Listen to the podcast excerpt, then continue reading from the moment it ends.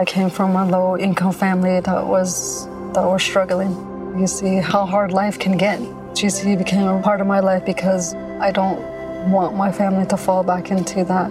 I never thought education would take me this far. I'm still young. I still have a lot to do in my life and just want to get things done the way I want with a good education under me. I'm Stacy, and Grand Canyon University helped me find my purpose. Como madres queremos tener el control de todo. Nos obsesionamos con el balance entre la familia y el trabajo. A veces nos abrumamos, perdemos nuestra esencia y nos ponemos de último lugar. Sobre eso y mucho más iré de un punto al otro con Eric Carol Carlo, quien además de ser esposa, madre, emprendedora, es mentora de mindfulness. Culturizando presenta Marketing, Emprendimiento y Tendencias. De un punto al otro con Mavi y Daniel. Hola Eric Carol, ¿cómo estás? Hola, ¿cómo estás? Muy bien. Feliz de poder conversar contigo eh, sobre estos temas que además a nosotros las mujeres nos encantan. Yo no sé por qué. Cuéntame tú en tu experiencia, ¿por qué tú crees que a las mujeres nos interesan más todos estos temas, sobre todo el de mindfulness? Bueno, yo pienso que la mujer se complica más la vida. Definitivamente. como se, como se complica más la vida, entonces tiende a estresarse un poquito más no, no es por, por, hacer una, una alusión eh, disminuir para las mujeres en, en comparación con los hombres, sino que pienso que le damos más importancia, a, más importancia a nuestros pensamientos. Por eso nos abrumamos. El hombre es mucho más práctico y creo que tiene formas muy específicas de lidiar con el estrés. Tal cual, ¿no? Y justamente por eso es que yo quise hacer este especial del Día de las Madres, porque yo siento que a veces nosotras mismas no sabemos cómo evitar sentirnos abrumadas, ¿no? En el del día a día tantas cosas que a veces uno se acuesta pensando, tal, o sea, es, es como una obsesión por el control, no lo sé. Exacto. Yo creo que tú lo has definido y lo has resumido muy bien. Hay una especie de de querer controlarlo todo y de querer ser buenas y perfectas en todos los roles. Cosa que, que ¿para qué? O sea, ¿para qué queremos ser perfectas en todos los roles? tal cual. Pero dinos, cuéntanos tú un poquito sobre qué podríamos hacer nosotras, qué hacemos para evitar sentirnos abrumadas y ir soltando, comenzar a soltar. Por lo menos como que yo digo, un día a la vez, pasito a pasito, ¿qué podemos hacer? Un día a la vez, me encanta.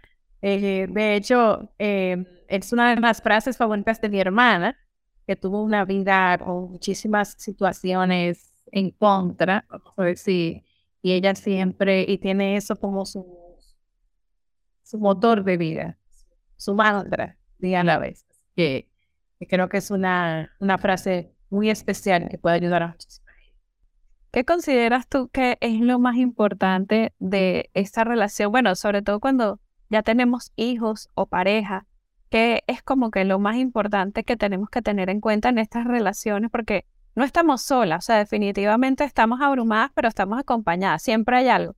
Así, o sea, si somos madres o somos figuras maternas, siempre hay alguien que eh, se lleva la culpa, que se agarra a los chaparrones de agua, como decimos en Venezuela de todo lo que nos ocurre. ¿Qué crees tú que es lo más importante en ese tipo de relaciones como para llevar la fiesta en paz? Para, eh, yo, yo pienso que lo más importante es asumir responsabilidades, no culpas. Creo que como madres la culpa es un sentimiento que nos acompaña constantemente y ese poder soltar esa culpa creo que es uno de los primeros pasos para para liderar, para no sentirnos tan estresadas por tantas cosas que a veces nosotras mismas nos las ponemos. Entonces, eh, no es lo mismo culpa que responsabilidad. La culpa tiene una connotación negativa, sentimiento negativo, que viene de pensamientos negativos.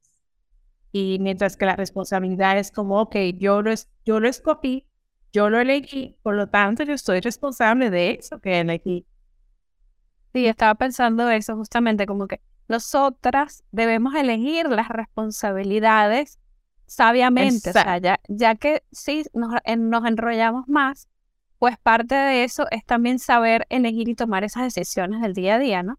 Exactamente. Aquella persona que le echa la culpa a los demás de todo lo que, no, todo lo que le ocurre es una persona con un bajo nivel de conciencia, mientras que una persona que sabe dónde empieza su responsabilidad es una persona ya un poco más sabia, o sea, hay más conciencia.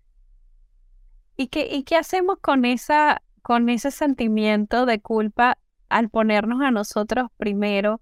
A veces las mamás eh, nos descuidamos a nosotras mismas por atender a nuestros hijos. Yo recuerdo que a mi mamá le encanta el, el pescuezo de pollo, pero resulta que le encanta es porque el pollo se dividía en el almuerzo y a ella le quedaba, ella se agarraba para ella esa pieza, pero a ella le gusta es el muslo. A ella no le gusta el pescuezo. Y eso lo descubrí ahora de grande. Ay, ay, ay. ¿Y qué, qué sentiste cuando descubriste eso?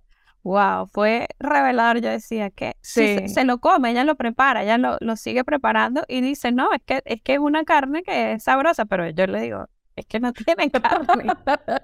pero aprendió, aprendió a quererlo, wow, a, gustarle. O sea, con el tiempo le fue, le fue gustando, le fue agarrando el gusto, pero es como una manera, o sea, es, mi manera de recordar que, que nos ponemos de última y todo lo, todo lo demás es primero menos lo que nosotras queremos. Totalmente. Sabes que cuando le digo a mis participantes, le digo siempre que no somos madres, no somos mamás las 24 horas.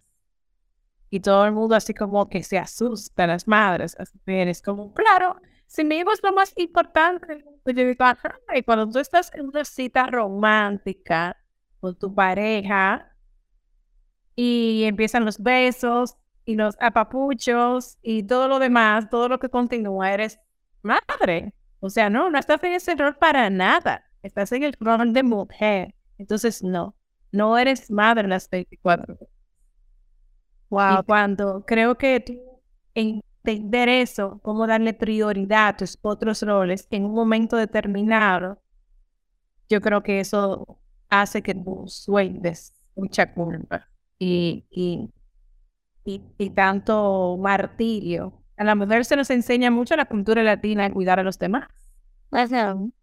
Sin embargo, la felicidad empieza con... Y a ser mamá, juro. O sea, que, si no eres mamá, no eres una persona completa. Todo el mundo quiere que tengas... Y ya después que tienes un hijo, tenga el otro. Exacto. Entonces, sí, es como cuando una mujer joven me dice, no quiero tener hijos, yo le digo, yo le digo, eh, si alguien te, te, dice o te pregunta constantemente, porque primero obviamente el novio, después el matrimonio, pues lo sabemos que eso es así eh, no te sientes culpable. Yo tengo dos amigas, ellas son mellizas. Y ellas son artistas, o sea, son productoras de radio, de televisión. Y ellas, su vida es estar la una con la otra. Eh, claro, tienen un grupo amplio de amigos, hacen muchísimas cosas, pero la, la vida de ellas es su carrera. Y cuando ellas salieron de su pueblo natal. Y cuando van de visita a su pueblo, o sea, es la, las abordan, o sea, las las desesperan preguntándole que cuándo se van a casar, que cuándo van a tener hijos, pero ellas no eligieron eso. Ellas eligieron eh, que todo su tiempo sea para su carrera. Wow. Y es, y es algo con lo que viven felices, ¿no? O sea, son felices, tomar la decisión por uno mismo. Exacto. Requiere mucho autoconocimiento. Yo digo que si uno Exacto. y el y el amor propio, ¿no? Si uno en realidad no no está conectado con uno mismo, con lo que quiere, no sabes, no sabes ni quién eres, no sabes qué quieres. Exacto. Y, mucha fuerza, porque en el momento en que todas tus figuras, eh, o sea, las mujeres que te cuidaron, tus tías, tu abuela, tus abuelas, empiezas a presionarte con ese tipo de requerimiento y que tú tengas la fuerza de decir, aún en contra de toda tu familia, decir, no, pues lo que yo leí, lo que se llama la oveja negra, que yo siempre digo que la oveja negra es quien balancea, quien hace balance en las familias, porque es la que cambia todo, hasta que después vuelve a surgir otra que vuelve y no cambia todo, otra persona. Entonces yo creo que esa fuerza de tú decir, no, esto fue lo que yo elegí, eh, para mí eso significa mucha sabiduría. Sí, lo es. Y de cara a nuestras madres, eso, o a las tías en ese sentido, ¿cómo podemos ayudarlas a ellas a que se, o sea, tía, mamá, quédate tranquila, yo soy feliz así, tú también puedes ser feliz sin estar preocupada por mí. Yo le digo a mis participantes que escriban como una especie de mm, mini discurso, que lo tengan preparado y ensayado, donde puedan ser respetuosas, donde puedan ser amables, donde puedan ser amorosas y decirles, eh, esto fue lo que yo elegí, yo soy muy feliz con esto, en vez de tratar de convencer a la otra persona de tu punto de vista. Porque eso no significa que ellas estén equivocadas y que tú estés en lo correcto, simplemente son puntos de vista distintos. En el mindfulness se usa mucho decir no hay un punto de vista, sino vistas de un mundo. Entonces, como entender eso siempre, no tratar de cambiar la forma de pensar. Ellas nacieron con y se desarrollaron con esa idea de que la familia y los hijos es lo más importante. Entonces, realmente es un choque, en vez, eh, que en vez de que sea un choque, de ideas, sea un encuentro.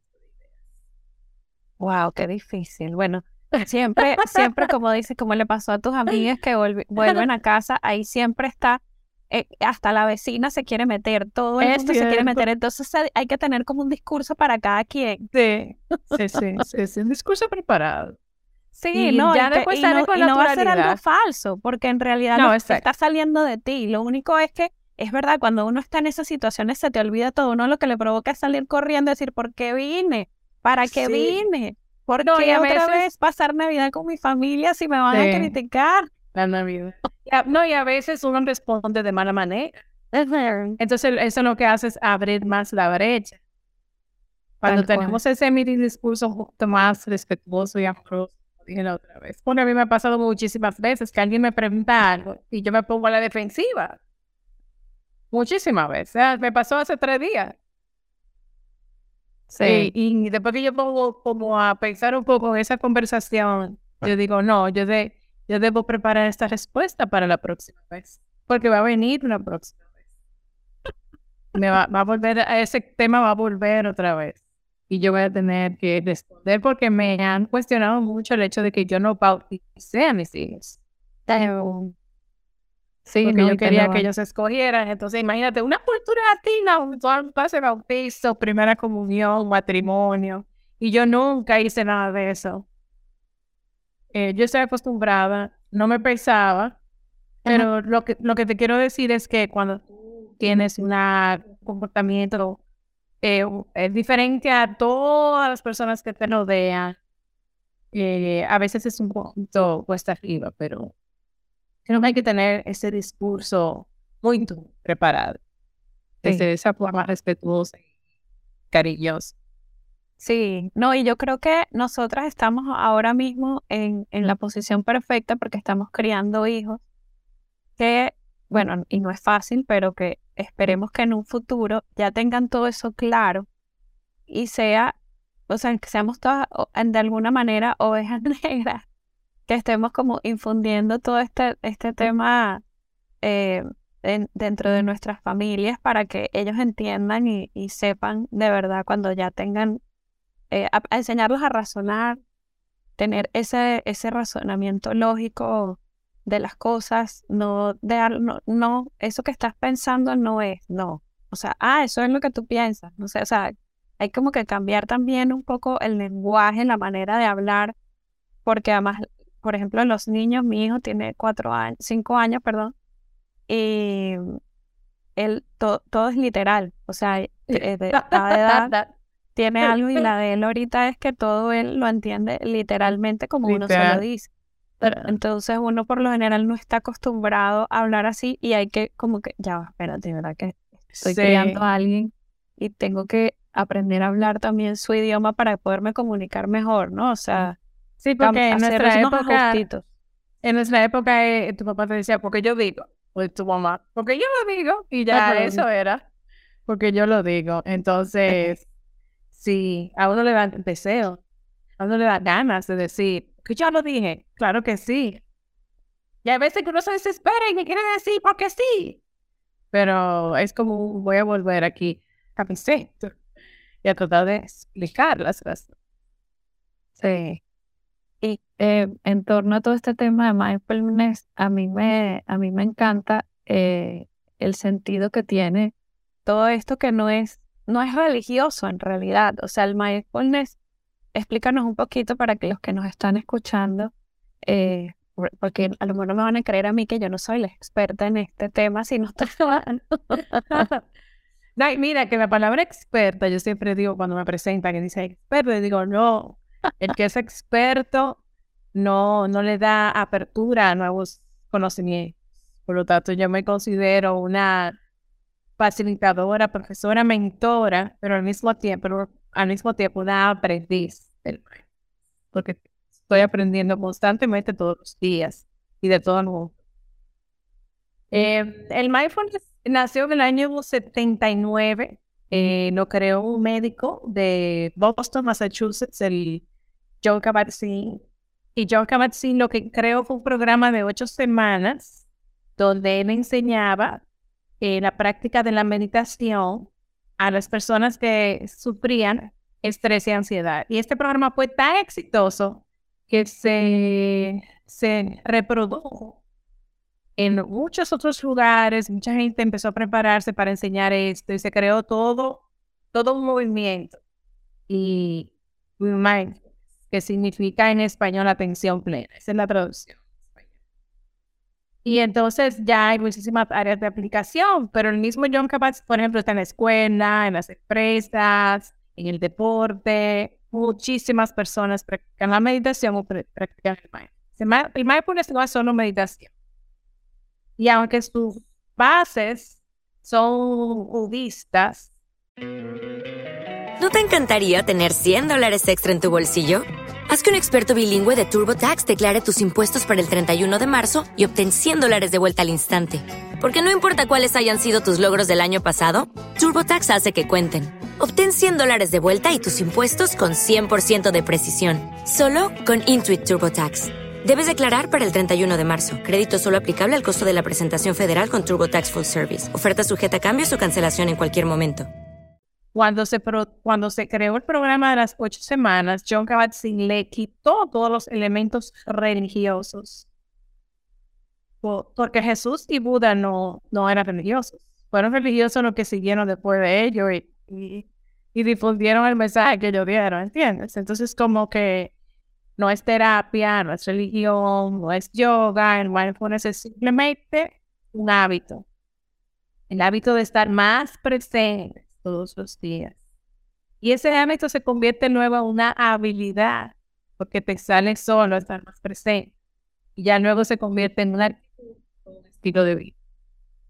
Eric Carol, y de verdad, según el mindfulness y todo esto, nosotros venimos a la vida para ser felices. Sí, yo pienso que ser feliz es una responsabilidad que tenemos con el Creador. O con esa fuerza poderosa que nosotros sabemos que existe. Que tiene muchos nombres, muchas caras, pero que es una presencia amorosa y puede ser incluso algo mucho más, vamos a decirlo más, de ciencia ficción que sea la unión de todos los seres humanos, esa energía, que esa energía se convierta en, ese algo grande, como tú quieras ubicarlo. Lo importante es saber que, lo que sea que nos trajo a este mundo, una de las primeras, eh, uno de los primeros requerimientos, yo pienso, fue ser feliz. Erika, como mujer, madre, emprendedora, ¿qué es eso que a ti en todo este tiempo que llevas emprendiendo eh, con el mindfulness te ha ayudado a sacar todas las, responsabilidades que has decidido tener. Yo pienso que es... Sí, exacto. el mismo mindfulness es mi herramienta en mi modo de vida, en mi modo de, de, de, mi emprendimiento. Yo he tenido muchos emprendimientos, pero este es el que he sostenido por más tiempo y que más satisfacciones me, me, ha dado, porque uní lo que es ganar dinero con algo que me apasiona, que es enseñar. Y que no es mi única pasión, yo tengo muchas pasiones, pero que es una de mis más grandes, una de mis más grandes pasiones, es enseñar. Entonces yo creo que eso, saber que yo estoy ayudando a otras personas y que al mismo tiempo que ayudo a otras personas me estoy ayudando a mí, yo pienso que ese es, ese es mi impulso como emprendedor. Qué bonito, de verdad, porque yo siento que, como hablamos al principio, todo este tema, se nos, sentimos que las cosas se nos salen de control y por eso dejamos de ser felices. O sea, le metemos al, al control, le metemos el poder de dominar nuestra felicidad y, lo que comentas, bueno, eh, unir las pasiones en el emprendimiento creo que es básico. Y a lo mejor este, no es que los otros emprendimientos no eran tus pasiones, pero a lo mejor conseguiste un camino que de verdad te llena por completo, porque puede ser, o sea, yo me imagino uno, uno como una, una botella y entonces el emprendimiento, ay, pero esto no me gusta tanto, sí, me gusta más esta otra cosa, y, pero ¿cómo hago para ganar dinero con eso? ¿Sabes? Pero también está el tema del miedo, ¿no? Vivimos también con mucho miedo a, a perder, a fallar, a emprender, ¿no?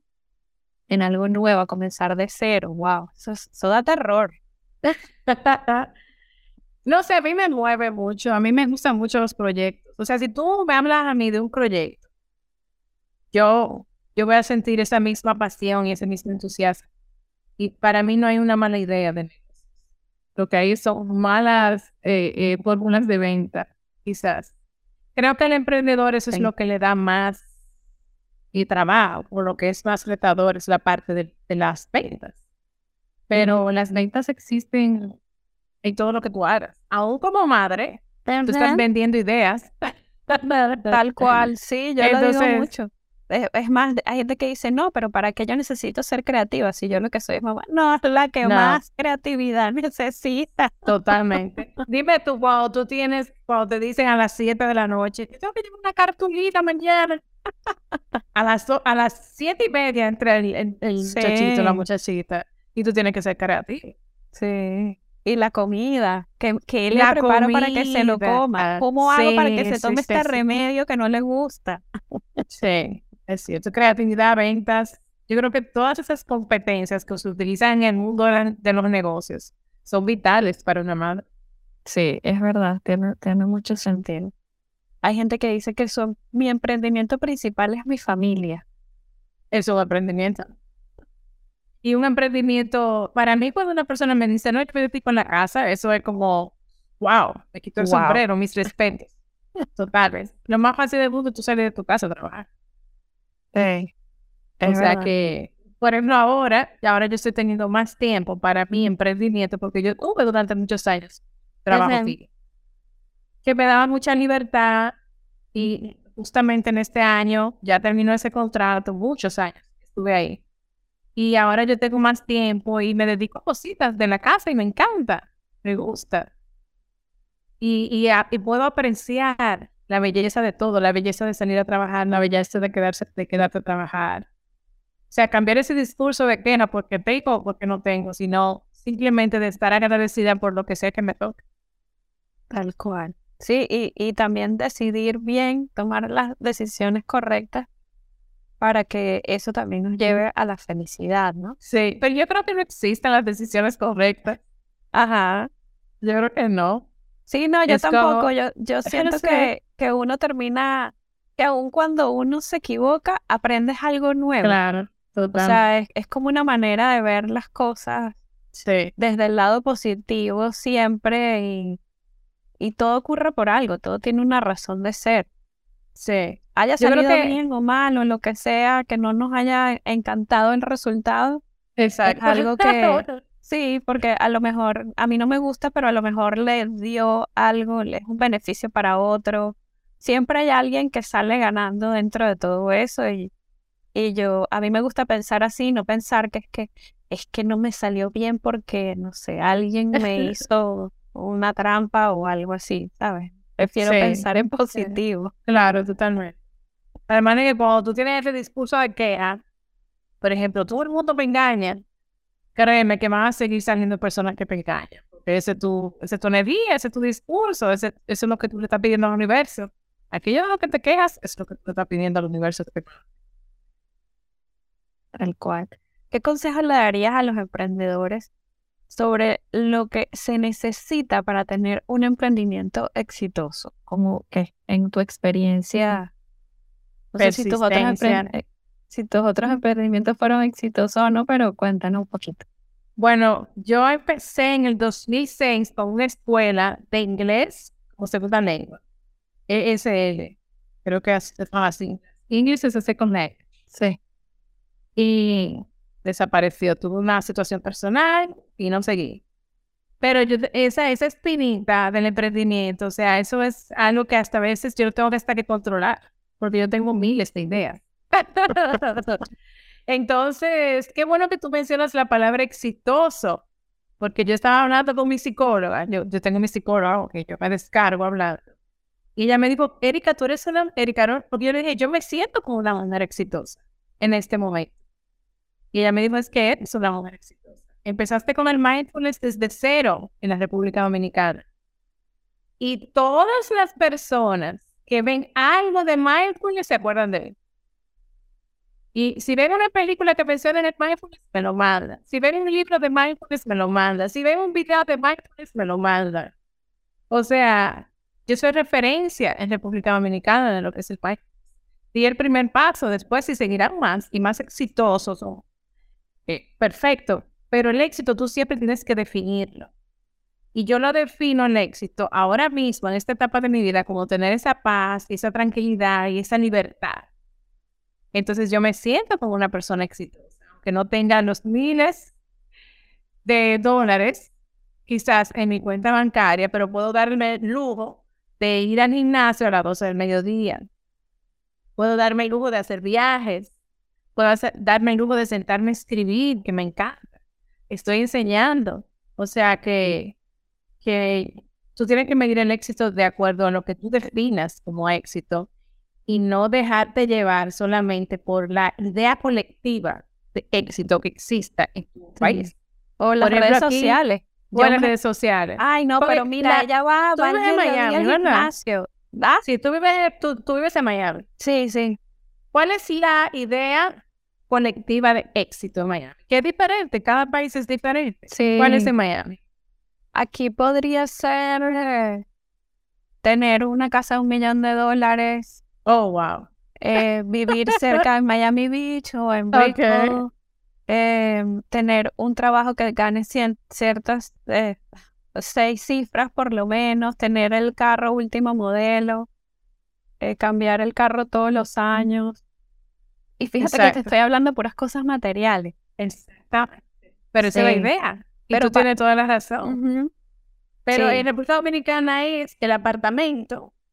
A veces desde que te casas, o sea, tú con 28, 29, 27 años, todo el mundo te está forzando a que tenga un apartamento. Eso aquí es, o sea, tener visa. En Miami eso no es una, no es eh, signo de de éxito porque ya ustedes lo tienen, o sea, están allá, de aquel lado, ¿verdad? Pero aquí tener visa, tener un apartamento y tener una jipeta, que es lo que llamamos un carro eh, grande, ¿verdad? ¿Cómo, decimos? Para mí se dice jipeta, pero no sé cómo decirlo en lenguaje Puede ser una, no, sí, una camioneta. Una camioneta, exacto. Sí, una camioneta grande, sí. Tener esas tres cosas, ya tú eres exitoso. Y tú dejas la piel y el forro buscando eso. Y cuando lo tienes, no eres feliz. Entonces, el éxito eres tú que tienes que definir. Yo no tengo carro, Barbie. Yo le tengo mi carro a mi hija. Yo no tengo carro. ¿Cómo hace? mi esposo. Yo ando siempre con mi esposo muchas veces. Oh, bueno. Eh, o cualquier eh, eh, bueno, aquí es en la que existe esa aplicación. Pero te quiero decir, o sea, sí. Eh, y otra persona diría, es mujer exitosa sin carro, ¿entiendes? Y cuando entregué mi carro, una liberación para, ay, no tengo que echar gasolina, no tengo que arreglarlo, no tengo que hacer nada, aunque a veces me hace falta. Claro que sí. Claro. Entonces es como, como tú definir lo que tú quieres para ti, independientemente de lo que las personas que están a tu alrededor te digan, te lo definan. Pues. Qué importante, no sabes eso. Mucha gente vive tal cual y lo que yo decía de las redes sociales, vives viendo unas vidas perfectas, unas fotos perfectas que son fruto de, de algo que no es perfecto en realidad. O sea, esa puede ser la foto que salió buena. Exacto. Dentro de no sé cuántas fotos que te tomaron 200 fotos o te tomaste tú mismo. en estos días vi un, un meme de una que decía que el iPhone dice que su teléfono ya no tiene más memoria. Entonces todas las fotos son fotos del gato, pero sabemos que son selfies. We know. Yo, no, yo a mí no me gusta tomarme selfies pero sabemos que son selfies, mucha gente sabe que es la selfie perfecta para ponerla. Y yo digo, es, que no, queremos que todo sea como que perfecto, bonito, y no ponemos la foto de donde estamos porque no salimos nosotros bonitos. Es cierto. Sin embargo, lo bonito era el atardecer, no tú, no importa que la gente no te vea a ti, sino que ve, ah, tú quieres compartir lo, lo rico, lo bello que está el atardecer, pon la foto del atardecer, no tienes que salir tú misma. Sí. O sea, nos, nos ponemos como unas barreras de, de al compartir las vidas, sobre todo por las redes sociales, porque queremos ser perfectos como a que nos comparamos con el otro. Exacto. No y estamos de hecho, las redes sociales son las, en parte, en parte han provocado tanta ansiedad, porque la gente al compararse no es feliz. Tú nunca vas a ser feliz comparándote con otra persona. Siempre, como dicen, el pasto de al lado es más verde que el tuyo. Sí.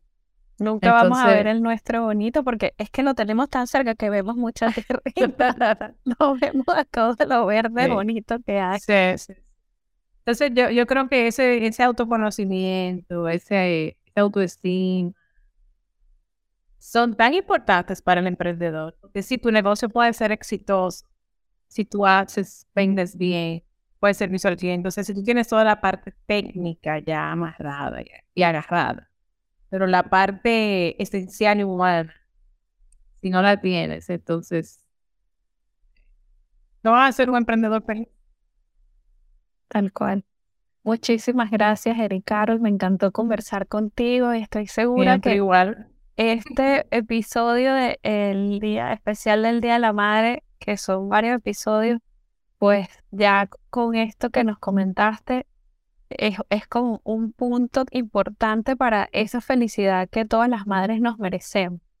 Y las que son, las que son eh, eh, figuras maternas, porque muchas veces a lo mejor no tenemos hijos nosotros, pero tenemos algún sobrino o alguien que nos ve a nosotros como una figura materna.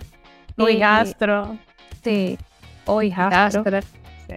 Pero estamos, estamos constantemente en, esa, en ese estrés, como decía hasta el principio.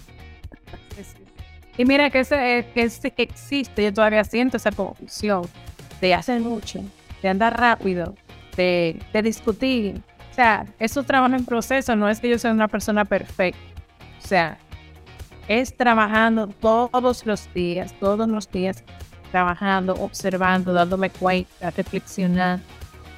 Y así uno logra esa vida que a casa. Muchísimas gracias, Erika. De verdad, me encantó. Gracias. gracias. Tenemos que hablar de cines. sí, la próxima de cine. Gracias. Sí. Bye. Bye. Marketing, emprendimiento y tendencias. De un punto al otro, con Mavi y Daniel. Una producción de ganjestudio.com.